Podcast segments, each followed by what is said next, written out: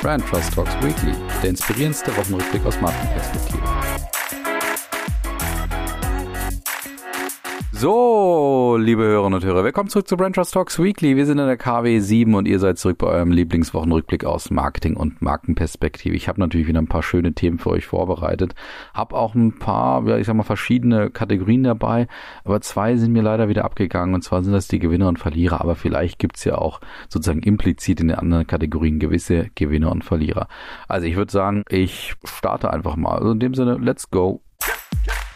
Und wir starten mit diesem Thema. Die Zahlen der Woche. Ja, nachdem ich letzte Woche ja Unilever hier zu Gast hatte, habe ich gedacht, ich nehme jetzt einen weiteren großen Multimarkenkonzern auch noch dazu, weil der auch ja seine Zahlen vorgestellt hat und dabei auch bekannt gegeben hat, ja, auch dieser Konzern möchte nächstes Jahr stärker ins Marketing investieren, um eben dem möglicherweise drohendem schlechteren Geschäftsgang auch entgegenzuwirken. Und zwar geht es diesmal um den Riesenkonzern Nestlé, also der weltgrößte Nahrungsmittelkonzern, der ebenfalls seine Zahlen bekannt gegeben hat und deswegen auch in dieser Kategorie sind. Sie haben fast 100 Milliarden Euro Umsatz gemacht in Schweizer Franken und zwar 95,5 Milliarden Euro.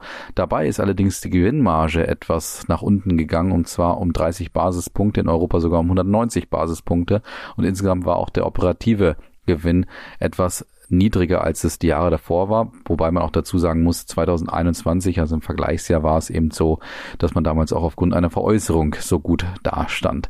Nichtsdestotrotz hat man eben gesagt, man ist jetzt grundsätzlich optimistisch auch für nächstes Jahr, auch das Thema Gewinn wieder nach oben zu treiben. Natürlich war auch bei Nestlé das Thema Preiserhöhung ein Thema, wobei man da eben so gut wie möglich nach eigener Aussage versucht hat, auch die Preiserhöhungen natürlich auch selber abzufangen und nicht eins zu eins eben an die Konsumentinnen und Konsumenten beziehungsweise an die Händlerinnen und Händler Händler weiterzugeben. Dementsprechend hat eben Nestlé bekannt gegeben, sie werden für nächstes Jahr optimistisch sein, aber eben auch aufgrund dessen, dass sie die Marketingausgaben nochmal erhöhen werden. Und zwar sind die letztes Jahr gesunken um knapp 2,5 Prozent auf insgesamt trotzdem knapp 17 Milliarden Schweizer Franken, aber das soll eben dieses Jahr in 2023 nochmal erhöht werden. Also ähnliche Strategie wie bei Unilever, dass man mit Hilfe des Marketings bzw. der Ausgaben dort, wie gesagt, in schwierigen Geschäftsumfeld den möglichen Herausforderungen entgegenwirken möchte.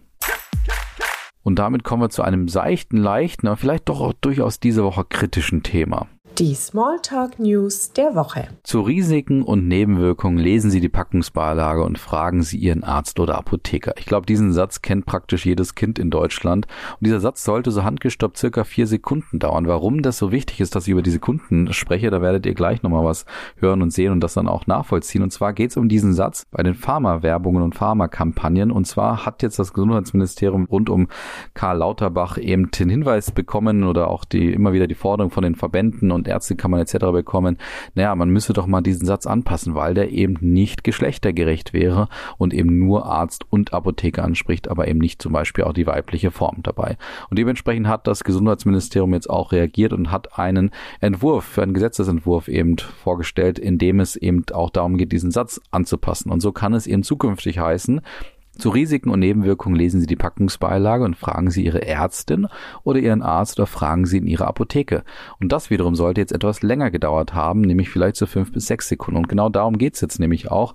Also grundsätzlich wird das hier offensichtlich von vielen Bereichen, Verbänden, Ärztekammern etc. begrüßt bzw. gefordert, dass man in diesem Satz eben auch zukünftig gendern sollte. Allerdings würde das eben mit einem längeren Satz dann verbunden sein und dieser längere Satz kostet eben unter anderem bares Geld. Dabei kommt es darauf an, wer zahlt denn diese weiteren Sekunden, die dort sozusagen dann auch investiert werden müssen, weil entweder zahlen es eben die Sender, die dafür dann aufkommen und sagen, ja, für diesen Hinweis, der natürlich wichtig ist für die Leute, ähm, das ist für uns okay, das ähm, geben wir euch einfach frei. So ist das nämlich bei der öffentlich-rechtlichen, die für diese vier Sekunden Text eben nichts berechnen.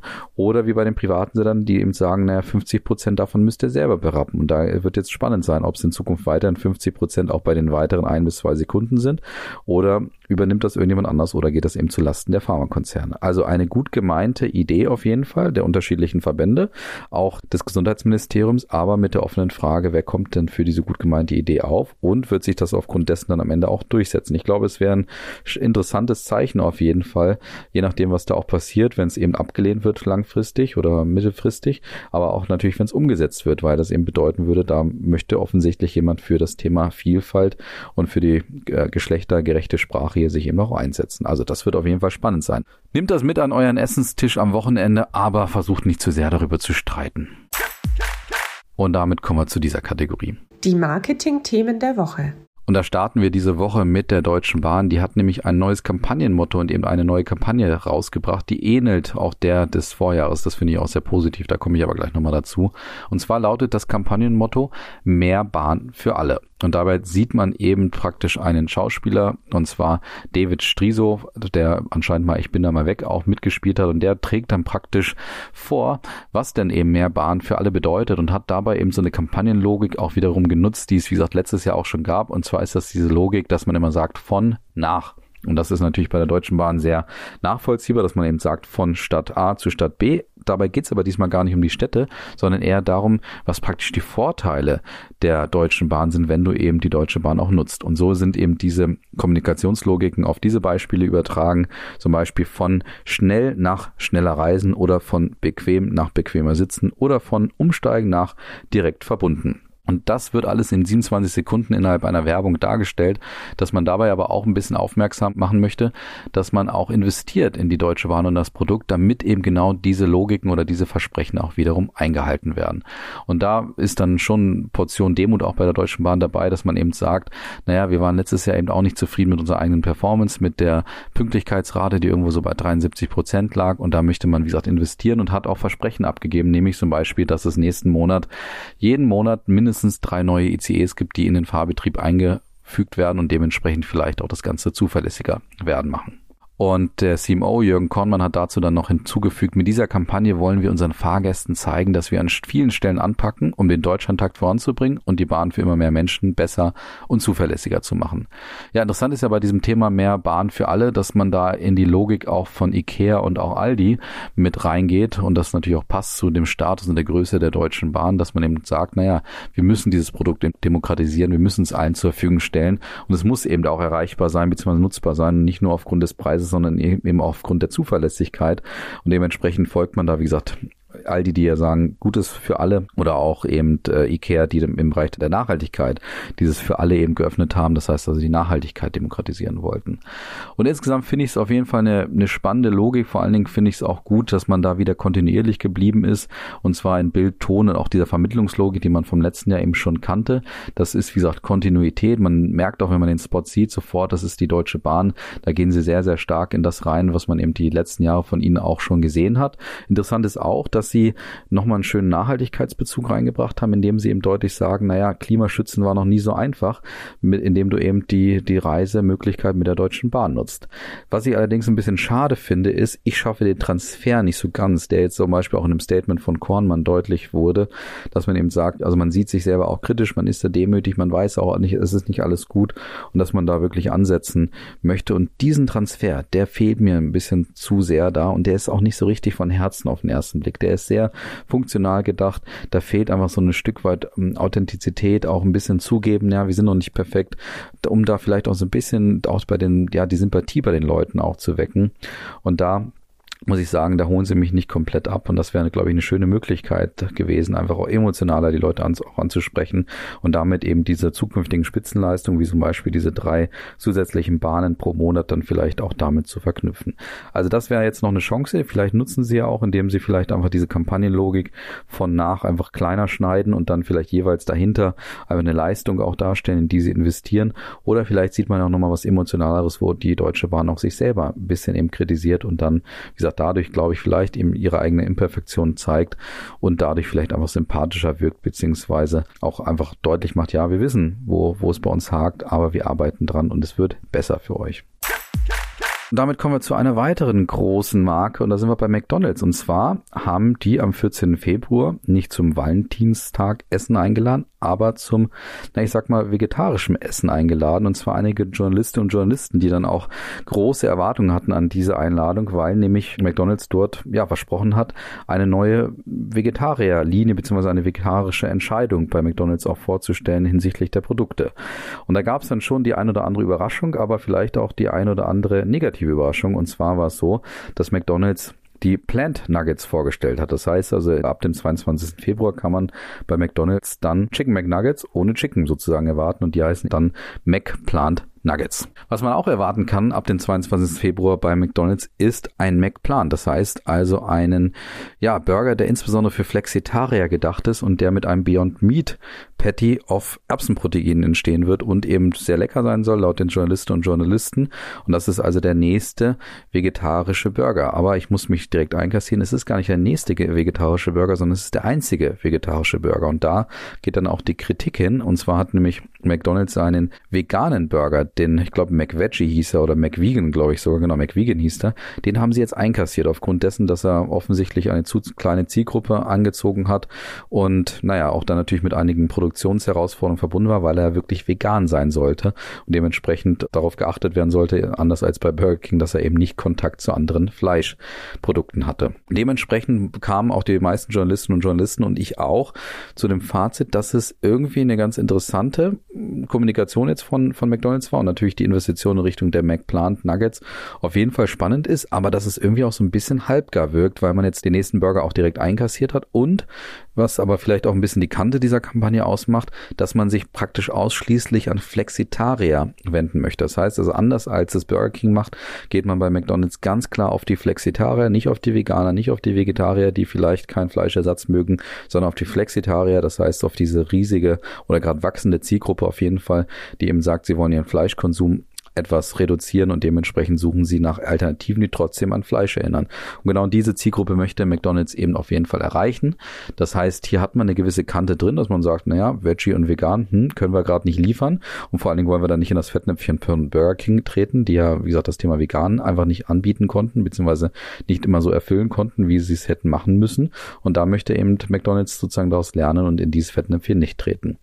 Was ich aber schon auf jeden Fall ein Zeichen finde, ist, Burger King ist ja als offensiver First Mover deutlich vorangegangen, indem man gesagt hat, das könnte eine Chance sein, um vielleicht auch einfach für uns nochmal Segmente zu gewinnen, indem sie die gesamte Palette ja auf pflanzlich zumindest auch umgestellt haben oder als Alternative angeboten haben. Und so weit geht McDonald's deutlich nicht. Es ist ganz im Gegenteil, dass sie da deutlich zurückstecken und ihre eigene Strategie gehen. Und dann kann man es entweder so interpretieren, dass es vielleicht die schlaue Idee des Marktführers ist, vielleicht ist es aber auch ein bisschen die fehlende Offensive, die man von einem Marktführer erwarten würde, dass man da nicht ganz so vorangeht, wie das zum Beispiel Burger King tut. Beim nächsten Thema der Woche sind wir bei einer Kooperation angekommen und ich bin ja nicht Riesenfan von diesen ganzen Kooperationen immer und das ist hier, naja, zumindest persönlich vielleicht bei mir gegeben, auch wenn ich strategisch nicht zwangsläufig überall nachvollziehen kann. Und zwar geht es um die Kooperation von Falke, also dem, ich würde sagen, Socken- und Strümpfehersteller und Haribo, natürlich der weltbekannten Goldbärenmarke oder Weingummimarke. Und die beiden kommen jetzt eben zusammen und ja, wollen sozusagen ihre Familienfokus nochmal deutlicher machen, so wie Haribo für die ganze Familie Da ist, ist eben auch Falke mit ihren Strümpfen und Socken für die ganze Familie da. Und genau das soll sich jetzt in einer gemeinsamen Kollektion zeigen, wo nämlich praktisch eine Familienkollektion rausgekommen ist, also für Frauen, Männer, aber eben auch für Kinder. Und diese Kollektion ist in den Farben der Goldbären, also ganz lustig auf jeden Fall. Und es ist auch ein Goldbär draufgestickt. Für mich als Fetischist von bunten Socken ist das natürlich definitiv eine spannende Geschichte. Ich habe auch schon so ein bisschen über die Kooperation nachgedacht. Ja, wie gut passt das hier zueinander? Wie kommen die hier zueinander? Ich glaube schon, dass Falke auf jeden Fall darunter profitieren wird, weil Haribo natürlich eine große Marke ist, die sie hier mitzieht. Auf der anderen Seite kommen aber auch zwei Marken zusammen, die beide vielleicht ein bisschen bisschen zu tradiert wirken. Ich glaube, Falke hat die gleichen Herausforderungen wie Haribo auch, dass sie beide sozusagen Marktführer sind, die tradierten sind, aber dann von unten ganz schön Herausforderungen bekommen von, im Fall von Haribo eben von Katjes und im Fall von Falke natürlich so diese ganze Happy Socks Bewegung, die glaube ich ganz schön herausfordert. Und dementsprechend, naja, bin ich nicht ganz hundertprozentig überzeugt von der Kooperation, weil ich vielleicht auch glaube, dass Falke da nicht so zwangsläufig bei ihrer DNA bleibt. Aber um ehrlich zu sein, wie gesagt, als Sockenfan kann ich mir vorstellen, dass ich mal gucke, wo ich diese Socken herbekomme. Und ohne Gewinner und Verlierer kommen wir zu unserer Abschlusskategorie, die diesmal gut gefüllt ist, würde ich sagen. Die Fundstücke der Woche. Wir starten mit einem absoluten Fünfstück, wie ich finde, und zwar bei Aldi und Jeremy Fragrance. Jeremy Fragrance wird dem einen oder anderen hier vielleicht etwas sagen. Das ist so ein, na, ich würde sagen, Social Media Parfüm Influencer, der insbesondere auf YouTube und Instagram sehr und natürlich auch auf TikTok sehr bekannt ist und dort auf sehr, ich sag mal, unkonventionelle, teilweise auch streitbare, ja, wirklich ganz für sich persönlich, glaube ich, skurrile Art und Weise eben Parfüm reviewed bzw. eben bewertet. Und jetzt hat sich Aldi den geholt als Testimonial für eine sehr gut gelungene und lustige Kampagne und einen Spot. Dabei geht es aber nicht um Parfüm, sondern um Brot. Wie sie das darstellen, das ist eigentlich sehr gut gelungen, wie ich finde, weil nämlich Jeremy Fragrance praktisch in einer, in einer typischen Parfüm ja, ich sag mal, Werbespot, Methodik und Metrik zu sehen ist. Das heißt, er ist in der Natur. Man sieht eben opulente, große Bilder. Man sieht, wie er so durch den Sand greift. Also so ganz viele Elemente der Natur auch erklärt. Er beschreibt auch Elemente der Natur, wie die eben sozusagen zusammenwirken, um eben auf das Brot hinzuweisen, was ja bei Aldi bekanntermaßen, wie er selber gebacken wird oder eben von regionalen Bäckern dann auch geliefert wird. Jeremy Fragrance kommt dabei dann eben zum Urteil, es gibt doch keinen geileren Geruch als frisch gebackenes Brot Brot und der Duft, der ist jetzt eben bei Aldi für jeden auch erhältlich. Da auch wieder der Bezug zum Thema Aldi für alle oder Gutes für alle. Und genau das wollen sie eben jetzt hier auf überzeichnete Art und Weise darstellen. Das ist, wie ich finde, sehr gut gelungen, um gerade auch bei den jüngeren Zielgruppen natürlich auch zu punkten.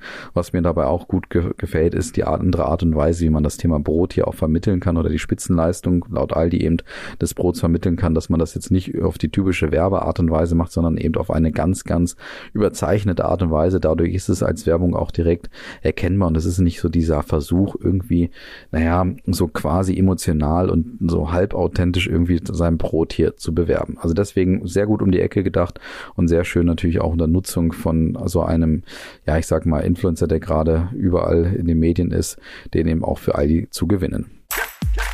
Und dann sind wir beim Konkurrenten, nämlich bei Kaufland. Und die nehme ich jetzt, nachdem sie jetzt zum dritten Mal etwas gemacht haben, dann auch, doch auch mal als Fundstück mit, weil nämlich sich hier auch eine Kontinuität zeigt. Ich bin ja nicht so unbedingt Kaufland-Fan, einerseits, weil sie immer zu sehr auf das Thema Preis reingehen, obwohl sie eigentlich ja als Vollsortimenter gar nicht so der Discounter sind. Und auf der anderen Seite, ich Kaufland immer so ein bisschen schwierig finde, weil ich ihr Marketing und ihre Markenführung so inkonsistent finde.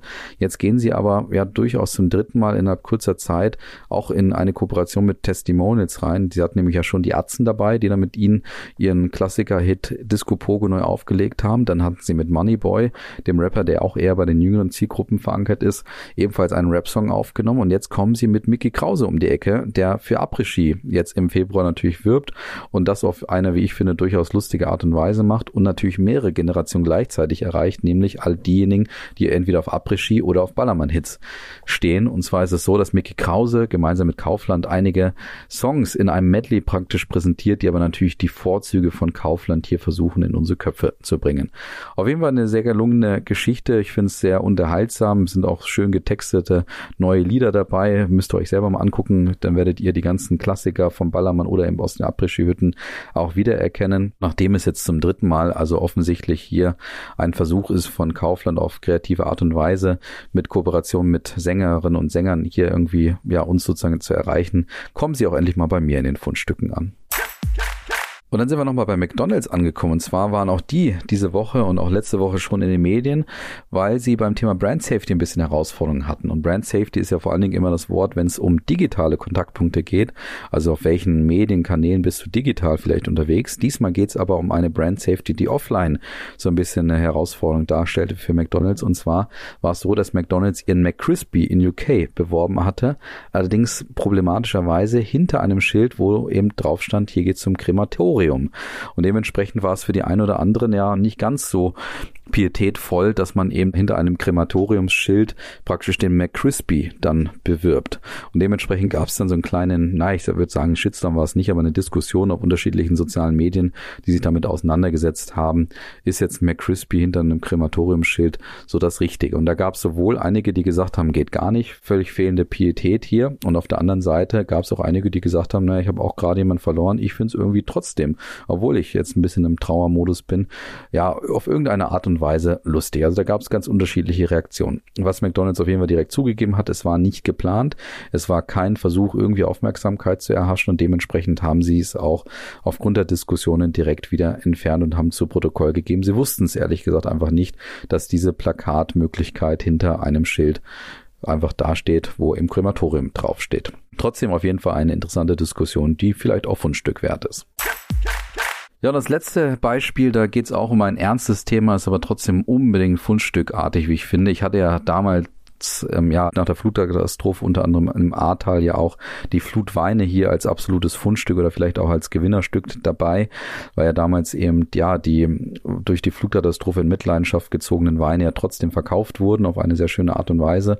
Und dementsprechend ja dann auch Spenden generiert haben, die wiederum den Geschädigten im Ahrtal und so weiter auch zur Verfügung gestellt werden konnten. Und jetzt geht's weiter mit der Erinnerung an diese verheerende Flutkatastrophe und zwar mit dem Museum of Modern Arts. Vielleicht könnt ihr euch dann auch vorstellen, dass Arts eben nicht wie im Englischen direkt geschrieben wird, sondern mit einem H in der Mitte. Das heißt also in Bezug auf das Ahrtal.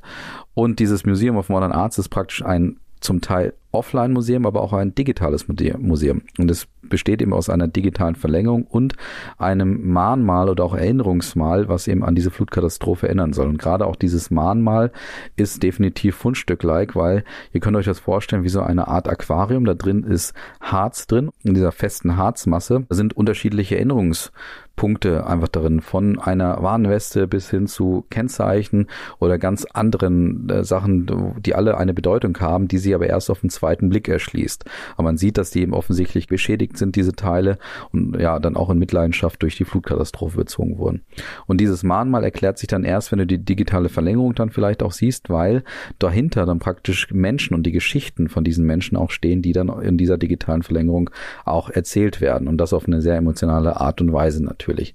Das Mahnmal an sich selber hat auch eine Besonderheit noch. Es ist eben ein großer Block, wie ich ihm glaube ich schon gesagt habe.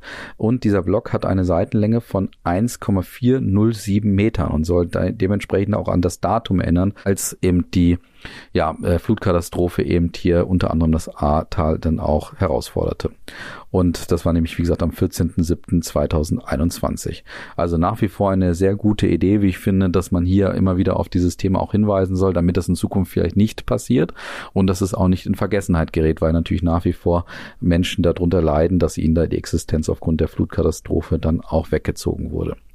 Naja, mit diesem nicht ganz so schönen Fundstück, was aber trotzdem auf jeden Fall fundstückgerecht ist, schaut es euch an. Entlasse ich euch dann ins Wochenende. Wie gesagt, streitet nicht zu so sehr, ob Gendern oder nicht Gendern eben beim Thema Nebenwirkungsbeipackzettel jetzt äh, sein sollte oder nicht. Deswegen wünsche ich euch auf jeden Fall ein wunderbares Wochenende, einen guten Start in nächste Woche. Macht's gut, bis dann, ciao.